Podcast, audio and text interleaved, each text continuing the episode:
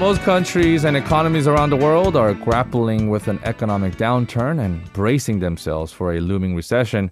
There is one country with an economy that has been booming for the past few years and is expected to make an almost 8% expansion this year, and that country is Vietnam.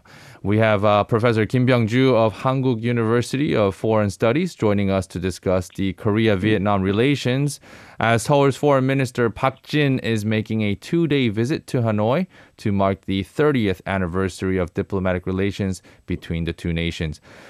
Good morning, Professor Kim. Good morning. So uh, today, the Korean foreign minister is meeting with his counterpart in Vietnam. Uh, Vietnam is uh, an up and coming economy and continuing to play a bigger role in the Southeast Asian uh, region of the of the of the uh, global economy, as well as uh, their importance in the ASEAN um, group. So, give us what's on the agenda for the prime ministers. Yeah, the foreign ministers meeting that's taking place today in Hanoi will cover a broad range of issues. But first, uh, most outstanding issue is, of course, how to further strengthen the bilateral tie between Seoul and Hanoi uh, at this important juncture of uh, of celebrating 30 years, three decades of setting up the diplomatic ties. And so, when we talk about 30 years, we are of course talking about the 1992 uh, uh, action of uh, setting up the diplomatic ties. And it has been 30 years. A lot of things happen, and I think they will look back on the achievements so far, and then they'll talk about the the more things that needs to be achieved going forward. Uh, I heard the focus this time will be on the exchange of people and culture, uh, recognizing that on the economic side, much has been achieved. Uh, not that economic side is less important, but but just uh, you know the you know, kind of like e- having an even level of water level going up. Economic side has gone up really quickly. Mm-hmm. Uh, then they want to now achieve the more of the cultural and people exchange uh, along with that as well. Going beyond the bilateral ties, of course, next uh, month I believe uh, in Cambodia there will be a uh, summit meeting between Korean president and ASEAN heads of the states. So uh, ASEAN text, uh, new context, uh, ASEAN policies and so on will be also uh, talked about uh, with Vietnam as an important ASEAN member. Mm-hmm. And on this side, Korean side, the response to North Korea's missile launches and provocations and asking for demanding Vietnam's cooperation to support Korea as well. Uh, Foreign Minister of Korea will be meeting the head of the states, uh, Xuan Phuc, today uh, or tomorrow. I'm not sure exactly the timing of it, but he will be meeting head of the state of Vietnam. And uh, Foreign Minister will, Korean Foreign Minister also will speak at the, uh, the Diplomatic Academy uh, in Hanoi, and mm-hmm. then he will be having meetings with uh, Koreans in Vietnam, the business business leaders as well as Korean community leaders and so on. So looks like he'll have a, a very busy schedule going ahead. Right. And um, just for our listeners who might not be so familiar, where does the Korea Vietnam relation stand today? There are quite an impressive numbers we are talking about here. Uh, of course, when we talk about Vietnam, uh, we often think about, as I said, uh, you know earlier, economic and business ties, and uh, I would assume that not that many people, uh, Korean side, aware of the fact that as of like, for example, uh, 2020, and then I'm sure it's the same as last year as well. Uh, for instance, Vietnam is number three uh, export destination and uh, the number four trade trading partner export destination. Korea is selling our products to China as number one mm-hmm. market. Mm-hmm. Uh, United States number two. Those are no surprises. Everyone knows that. Right. But Vietnam comes as number three. Wow. Actually. Yeah, above uh, Japan, uh, India, Singapore, uh, Germany, or, or, other countries. Vietnam is number three after China and the United States. So this is a very, very important partner for Korean economy and business. And in terms of investment, also, Vietnam, uh, you know, is almost on the top of the list these days of course, you know, the for the past several decades, Korea has invested a lot in China, for instance, and uh, also uh, Korea has been accelerating its investment in the United States, have pledged a lot of new investment into the United States in the process of global uh, supply chain reshuffling and so on. But Vietnam comes uh, almost after, immediately after that. So investment, trade, and everything, Vietnam is one of the most important partners for Korea. Mm-hmm. And uh, you may already know this and may not. That is, uh, which is the country that produces the largest of Samsung mobile phones? And a lot of people say, well, Samsung is a Korean company, so it has to be Korea. The answer is no. It's Vietnam that wow. produces the largest number of um, Samsung mobile phones. Mm-hmm. So uh, those numbers are just uh, as they are very, very, uh, you know, uh, impressive indeed. And uh, Korea uh, that Vietnam has long pronounced that Korea is their model of development. They want to uh, learn from Korea in terms of how to develop their economy. And so, as a result of it, uh, you know, Vietnam is Korea's number one recipient of uh, development cooperation, mm-hmm. and a very important country in that regard. And uh, of course, on the non-economic side of it, we we know uh, Vietnam is a very important market for uh, Korean cultural products, K Wave for sure. Mm-hmm. Uh, we have had uh, for a long time uh, Korean uh, Park Hang-seo leading Vietnamese national soccer team, for right. instance, um, almost their national hero mm-hmm. has become.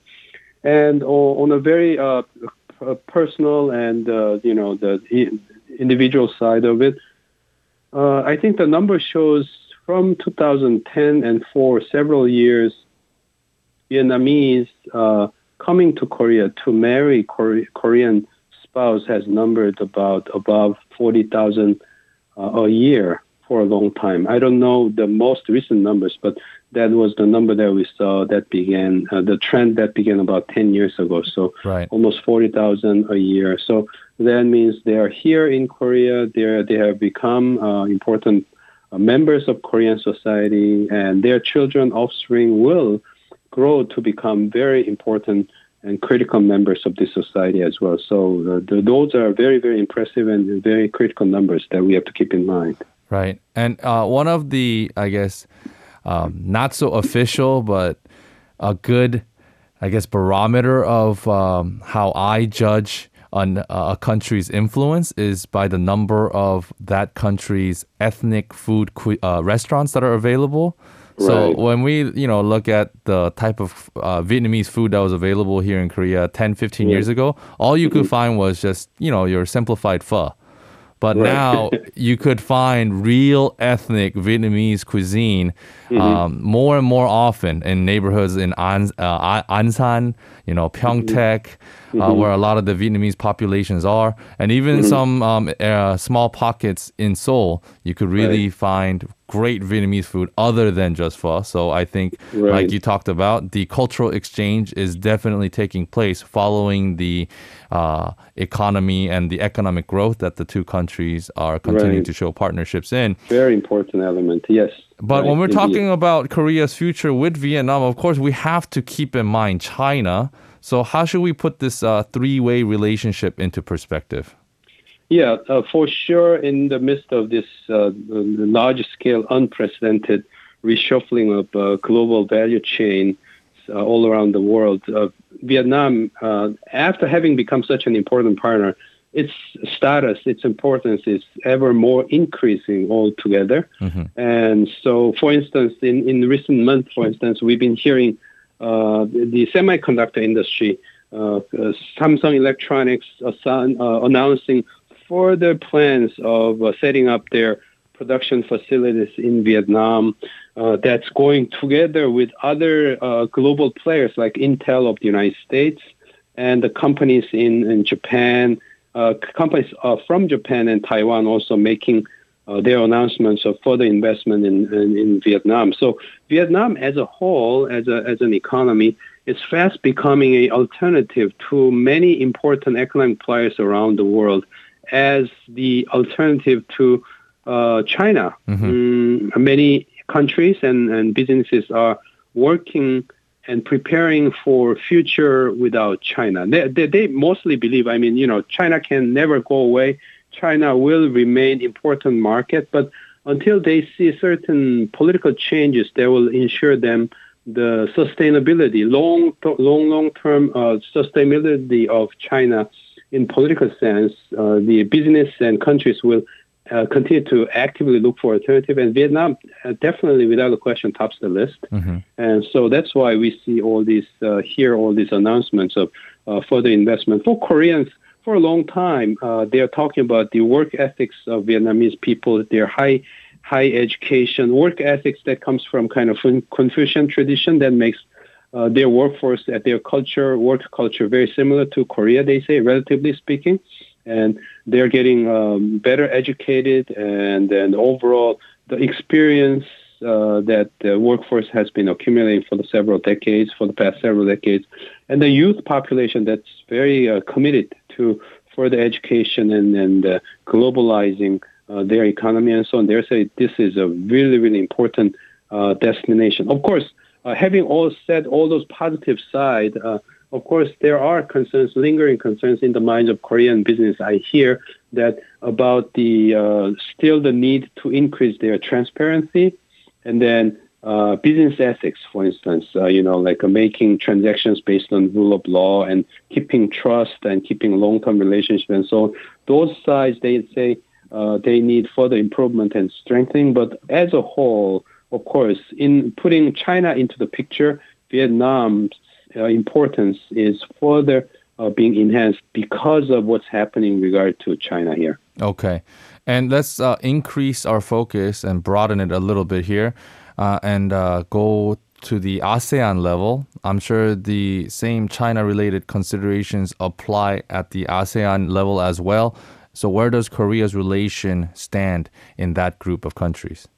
Yeah, ASEAN, uh, Vietnam, we've been talking about it, but Vietnam is an important member of ASEAN. And what that what we have in mind is when we talk about this important uh, importance of Vietnam, they usually largely similarly apply to other countries of ASEAN uh, members as well. When we talk about ASEAN, uh, it's a body of 10 member countries and began during the 60s with Thailand, Malaysia, Indonesia, Singapore, and Philippines. Mm-hmm. And then during the 80s, Brunei joined, and during the 90s, Vietnam, Laos, Myanmar, and Cambodia joined. So these are 10 uh, country um, um, member country body here, and the importance that we talked about uh, regarding Vietnam largely apply there as well.